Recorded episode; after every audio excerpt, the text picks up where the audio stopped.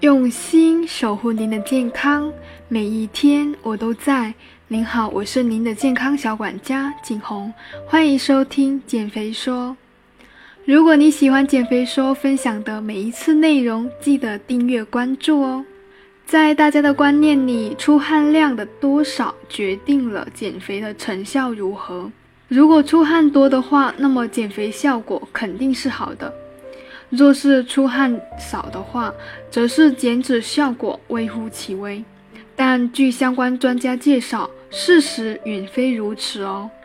出汗的多少并不等于减脂的效果，减脂的效果根本就不能够用排汗量来衡量。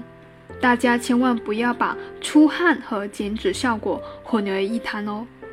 那么，大量出汗真的是代表能够减脂吗？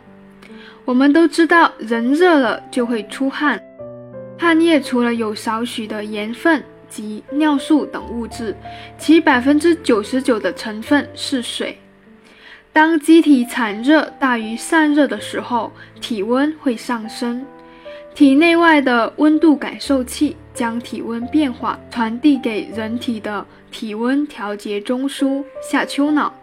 下丘脑会通过兴奋交感神经，增加皮肤血流量，增加汗腺分泌等方式，利用汗液蒸发带走多余的热量，以维持体温平衡。运动的时候，肌肉活动产生大量热量，机体为了维持正常的体温，必须增加汗液的分泌，以促进散热。这部分流失的水分确实会让你在体重秤上的数字变得更小一点，但这种改变只是暂时的。只要你及时的补充了水分，体重就很快的长回来了。还有蒸桑拿的时候，虽然没有运动带来的产热增加，但是由于外界环境温度接近或者高于体表温度。温差减少，使得机体通过空气对流、热辐射等方式散出的热量变得很有限。人体亦会通过增加皮肤血流量、增加发汗来促使散热。那么出汗的目的就是为了排出热量，而结果就是降低人的体温。出汗本身并没有减脂肪的作用。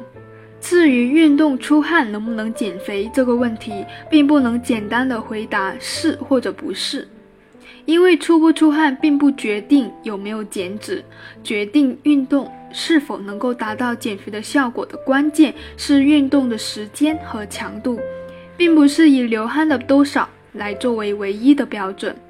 所以可以这么说，如果你达到了运动减肥的标准，如运动强度足够，运动时间至少半小时以上，那么运动出汗自然是能够减肥的。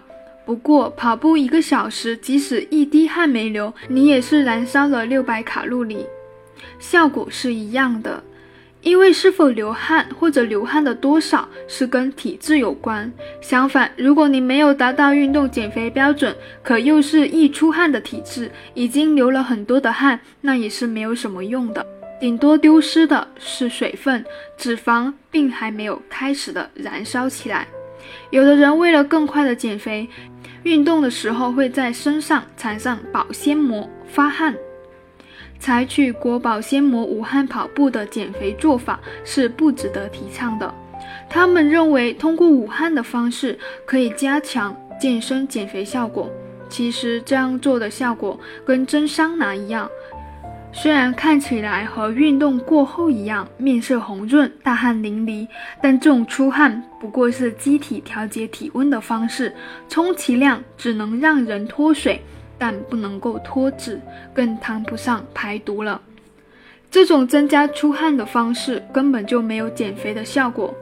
这和我之前揭秘过的减肥产品中的暴汗服的原理是一样的，只能够闷到你出汗。这在运动中只有坏处没有好处。减下来的那只是水分的重量啊，并不是脂肪的重量。而一旦我们一喝水，就立刻体重长回来了。否则，剩下的时候我们在太阳下暴晒，或者蒸个桑拿，一样可以出汗，是否能够减肥呢？当然就是不能够啦。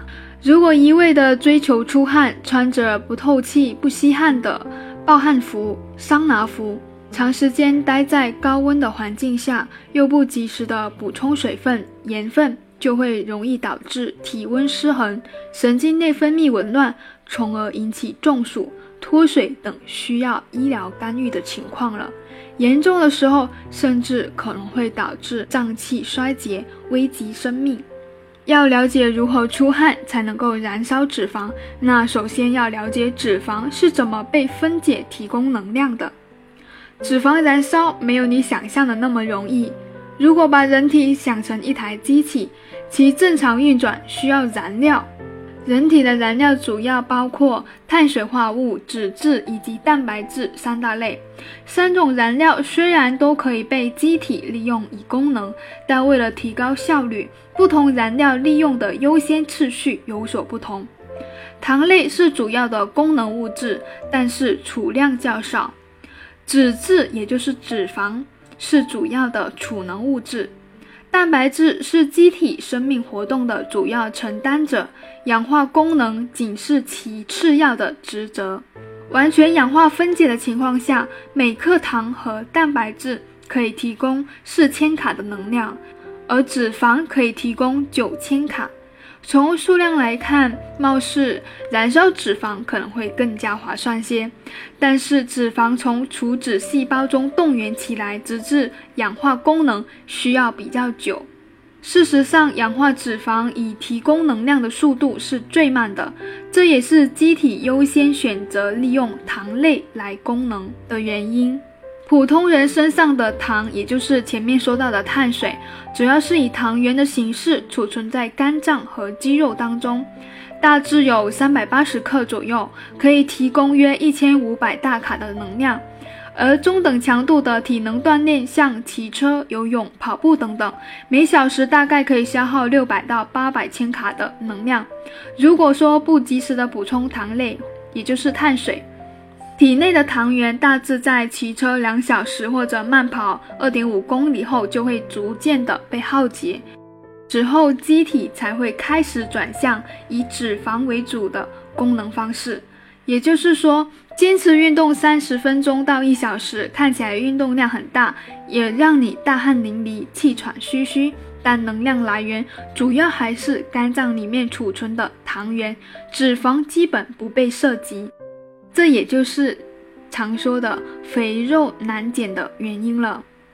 即使是运动减肥，很多人会以运动出汗量来判断燃脂的效果。其实出汗量并非越多越好。这里我要辟谣一下，汗如雨下就代表运动效果好吗？通常人们觉得，既然运动就要大汗淋漓才痛快，出汗出少了反而达不到健身的效果。运动强度越大，排汗量越多，这是毋庸置疑的。但是出汗量的多少却是因人而异，而且汗如雨下，并不代表运动效果就好。体质情况与出汗多少是有关的，个人的身体素质与出汗的多少有关。体质强壮的人，肌肉与运动器官都比较健康，即使进行强度较大的运动，也毫不费力，出的汗自然就少。相反，体质差的人稍微活动就会大汗淋漓，出汗的多少还取决于体液的含量，体液越多，运动时出汗就越多，而体液的多少是由体脂的含量来决定的，因为脂肪组织中含水量是比较少，胖的人的体液比瘦人少。尽管运动时胖的人出汗比较多，但耐受水分丢失的能力却比较差。因此，胖的朋友呢，在运动的时候时间很短，就很容易感到很疲劳。运动前是否饮水，对出汗也是有影响的。如果你运动前大量的饮水，会导致体液增多，而增加出汗的含量。当然了，出汗越多，也并非锻炼的效果越好。出汗并不是运动减肥的一个硬性指标，我们要知道。而且正常的出汗或许对人体健康更有利，而如果出汗更多，反而会导致人体缺水，从而出现头昏眼花、腹痛等症状。另外，出汗的过程主要是把体内的多余热量散发出去，可大量的出汗就会导致人体处于一个失水的状态。只能够暂时的减轻体重，真正的减肥应是减少脂肪，每天的进行适当的运动，消耗一定的热量，饮食上得以调整，这样才能够达到有效的减肥。对于少量的出汗，可以不必太过在意；而对于大量的出汗，我们就不能够等闲视之了。因为大量的出汗使体液减少，如果不及时的补水。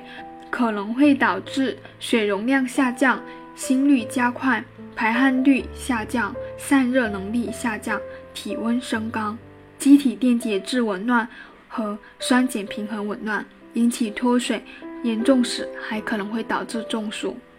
好的，今天关于出汗越多减肥越快的这样的一个说法进行了。很详细的解说，如果你有什么疑问，欢迎留言。我是您的健康小管家景红，下期见。